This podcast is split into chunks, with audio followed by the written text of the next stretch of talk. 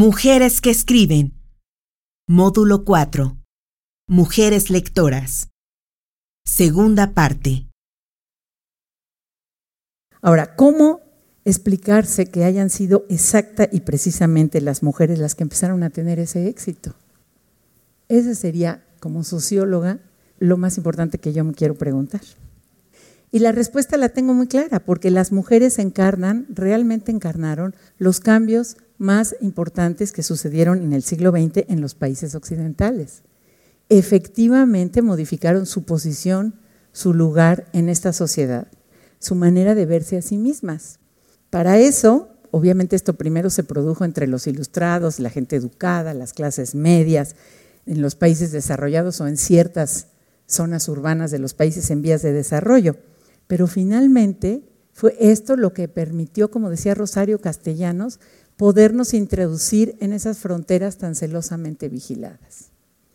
Esto no hubiera ocurrido si no hubieran existido las mujeres que leen. No basta con que existieran las que escriben. Este fenómeno lo generaron las mujeres como nosotras que leemos y que entre las muchas cosas que leemos, leemos a las que escriben.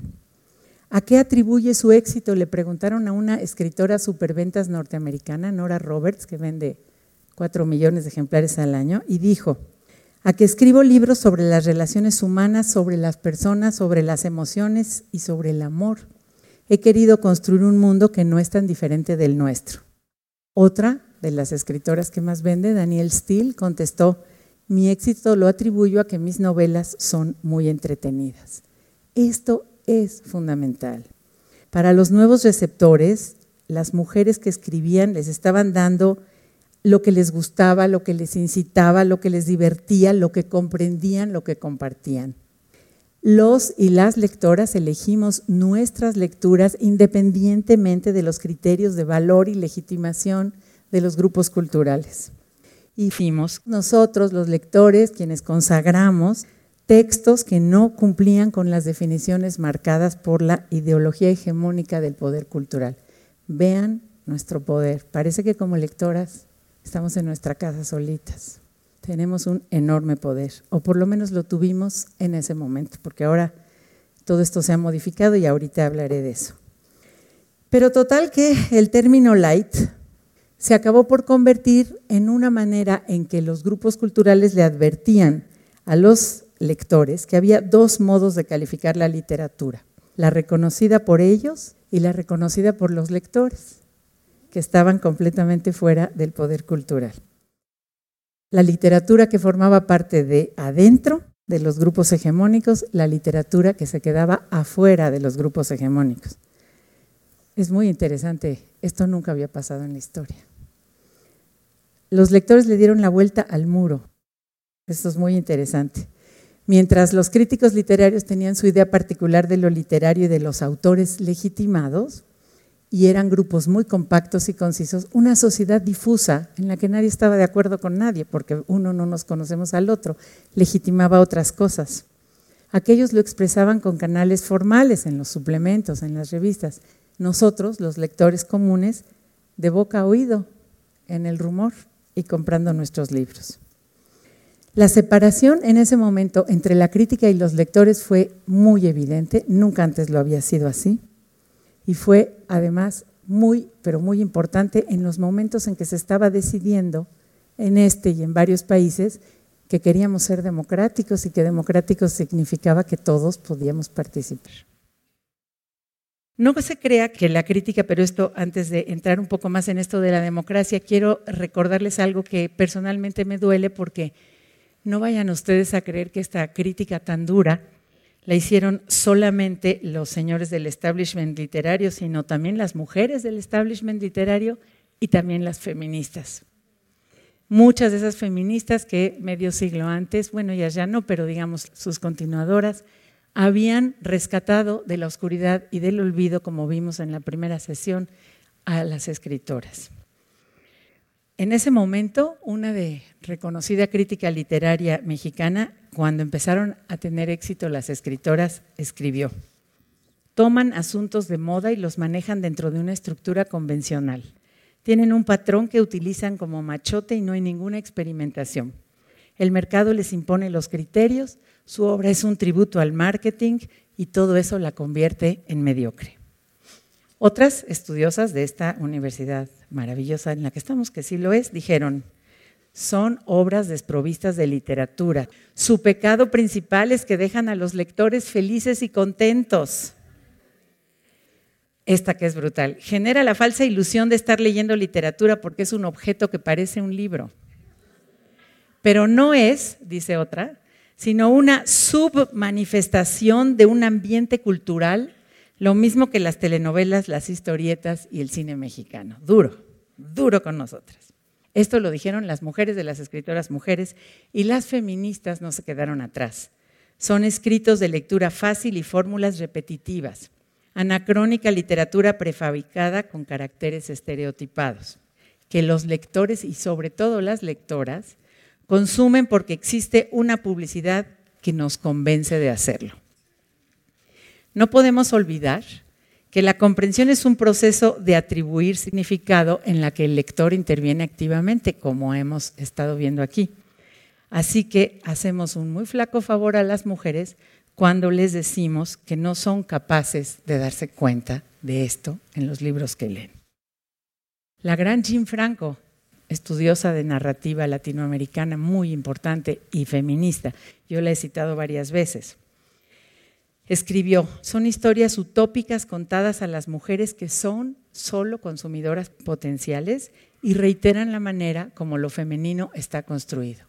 Esto en muchos casos es cierto y en otros no, pero calificarnos solamente de potenciales consumidoras de algo que el marketing nos impone, pues me pareció una manera muy poco feminista de despreciarnos a las mujeres y sobre todo, como dijo una estudiosa Nina Baim, sobre todo qué casualidad cuando son populares y exitosas.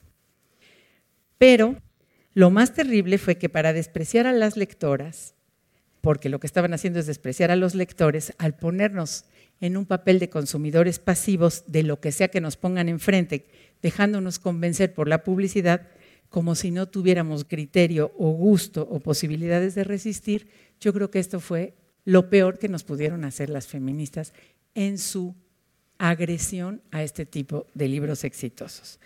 Los lectores entendemos perfectamente por qué nos gusta un libro y si no nos gusta, pues no nos convencen de comprarlo. México es un país increíble en eso. Verónica Castro tiene una telenovela exitosísima. La siguiente la gente apaga la tele porque la hicieron al vapor para aprovechar ese éxito y el público se da cuenta y apaga la tele y al cuarto capítulo hay, que acabar con la telenovela. Este cuento de que nos venden lo que sea no es cierto. Por eso Humberto Eco distingue entre apocalípticos e integrados, los que dicen que todo lo compramos porque nos convencen el mercado y los que dicen que tenemos capacidad de resistir. Cada uno de nosotros. Cuando algo no me gusta, cierro el libro, apago la tele. Pero en síntesis, lo que hizo el poder cultural, acompañado desgraciadamente por académicas mujeres y por feministas, fue no solo denigrar a las escritoras, sino también a los lectores. Les dijeron, todo lo que a ustedes les gusta es inferior, ¿eh? todo lo que ustedes están leyendo están equivocadas, no tienen ustedes capacidad de distinguir entre lo bueno y lo malo. Nos infantilizaron completamente al decirnos que lo que nos gusta leer, porque lo mismo ya habían dicho que de lo que escribimos. Son temáticamente fáciles, con fórmulas simples y manejados por fuerzas de las que ni cuenta nos damos. Hasta el gran Julio Cortázar, cada vez que se encontraba con un lector inocente, decía, es un lector hembra. Y los lectores hembras son los que no distinguen entre una novela buena y una mala decía Cortázar, nuestro gran Cortázar. Claro que esto no es así. Los humanos, ya dijimos, leemos. ¿Por qué leemos los humanos? Pues en principio yo creo que leemos sobre todo buscando el placer de la lectura. Ese placer se puede interpretar de muchas maneras. Aprender, imaginar, huir de la rutina de lo cotidiano, tener nuestro momento de privacidad, sentir libertad, lo que quieran. No para todo el mundo significa lo mismo la palabra placer. Y también depende de las condiciones de cada quien, del momento histórico, de la cultura en el que vive. Por eso, en este mundo hay gente a la que le gustan los textos que les he leído aquí de Diamela El Tit y pueden no gustarle los de Laura Esquivel. Y puede pasar al revés. Le gustan mucho los de Ángeles Mastreta y no los de Aline Peterson. Como dice Marguerite Yourcenar, muchos sentimos el placer de la excelente factura narrativa aunado a la de una historia interesante que relata. Pero otros sentirán lo mismo cuando leen a Daniel Steele o a Nora Roberts. ¿Por qué? Porque ellas presentan a mujeres que pudieron hacer de su vida lo que ellas quisieron en situaciones que les eran muy difíciles y complejas. Un ama de casa, en una entrevista que vi en un pueblo de esos perdidos en Estados Unidos, que le preguntaban por qué lee las novelitas esas románticas que se venden como pan en Estados Unidos, contestó, tengo 25 años, soy esposa y madre, algunas veces se me pone muy bajo el ánimo. Entonces tomo uno de estos libros y la heroína me hace sentir que es un mundo hermoso, que puedo enfrentar lo que sea y que tengo la suerte de estar viva. Pues a mí me parece un excelente argumento digan lo que digan los críticos para leer. No quiero decir con esto que todo lo vamos a aceptar, no estoy hablando de un pluralismo gratuito donde cabe todo, ni estoy hablando de aceptar todo como sea y de la manera que caiga. Se trata de entender que la diversidad humana es una realidad y que en función de ella tenemos que entender lo que la literatura le da a las personas. Por eso tenemos distintos gustos, por eso tienen distinto éxito ciertos libros o ciertos autores. Y bueno, en la primera sesión, si ustedes recordarán, hablé sobre la especificidad de la escritura de las mujeres y su diferencia con la de los hombres. Ahora, en esta última me pregunto, ¿es diferente cómo lee una mujer que cómo lee un hombre? ¿Qué nos hace elegir un género sobre otro, un autor sobre otro, un texto sobre otro? ¿Por qué leemos más a Agatha Christie que a Marguerite Yourcenar, a Nora Roberts que a Gabriela Mistral. ¿Qué nos dan unas y qué nos dan otras? ¿Tiene eso que ver con factores ajenos a lo que escriben o tiene que ver con su propia escritura? Y si son ajenos, ¿cuáles serían estos factores? Estamos de regreso en lo que dije al principio, que es el misterio de la lectura. Hay quienes piensan que lo que atrae en un libro es el tema, otros que es la forma de escribir, pero la verdad es que no sabemos. No sabemos por qué si hay un libro de Ángeles Mastreta y uno de Aline Peterson en una librería, mucha más gente ha comprado el de Ángeles Mastreta que el de Aline Peterson. Sin saber siquiera, además, nosotros todavía cuando compramos el libro, o sí, o ya hemos oído cosas que nos hacen decidir me voy por este y no por este. Por eso cuando Jim Franco lamenta una narrativa que dice, muestra las condiciones bajo las cuales las mujeres solamente pueden obtener poder social mediante la seducción del poderoso y la adaptación a las reglas no escritas, y su recompensa es el matrimonio con la comodidad y la abundancia, que son la manera en que funcionan las novelas románticas, ella dice, esta narrativa no sirve y en cambio le parece maravillosa una narrativa que dice que construye la ficción en un espacio donde lo imposible puede ser imaginado. Y como les dije, ella por eso le encanta lo que hace de Amelia Altit, Tununa Mercado, Carmen Boullosa. Yo me pregunto, sin embargo, perdónenme ustedes, ¿por qué esta frase de un espacio donde lo imposible puede ser imaginado no se le adapta a Yolanda Vargas Dulce? Díganme ustedes si hay un espacio más imposible de imaginar a que su sirvientita, ¿cómo se llamaba? María Isabel se case con el patrón de la casa. ¿Es más inimaginable eso? O sea, ¿es esa la razón de lo imaginable y de lo inimaginable? Cuando a Diamela el Tit le desagrada el amor romántico porque dice, es un sueño liberador, yo prefiero el delirio prohibido, ininteligible. Se le olvida que lo prohibido en esta sociedad a lo mejor es la pasión erótica o el amor de una sirvienta por su patrón o del esclavo por su ama y peor de la sí, del esclavo por la ama y de la ama por el esclavo. Cuando Doris Lessing se enoja y dice, estoy harta de los que relatan la normalidad, ¿para qué queremos esta seguridad y este equilibrio que se suponen tan deseables? Lo puede hacer porque vivía en Inglaterra, en Londres. Pero piensen ustedes en Yasmina Tesanovic, a quien ya les platiqué, que vio destruir su país en el este de Europa y se preguntaba, ¿por qué no puedo volver a la, cómo eran las cosas antes de la guerra? Yo quiero esa normalidad. Se lo pregunta Cerulla Shalev, que decía, yo quiero escribir novelas de amor en Israel y después del primer atentado terrorista donde perdió muchísimo, ¿qué novelas de amor puede escribir?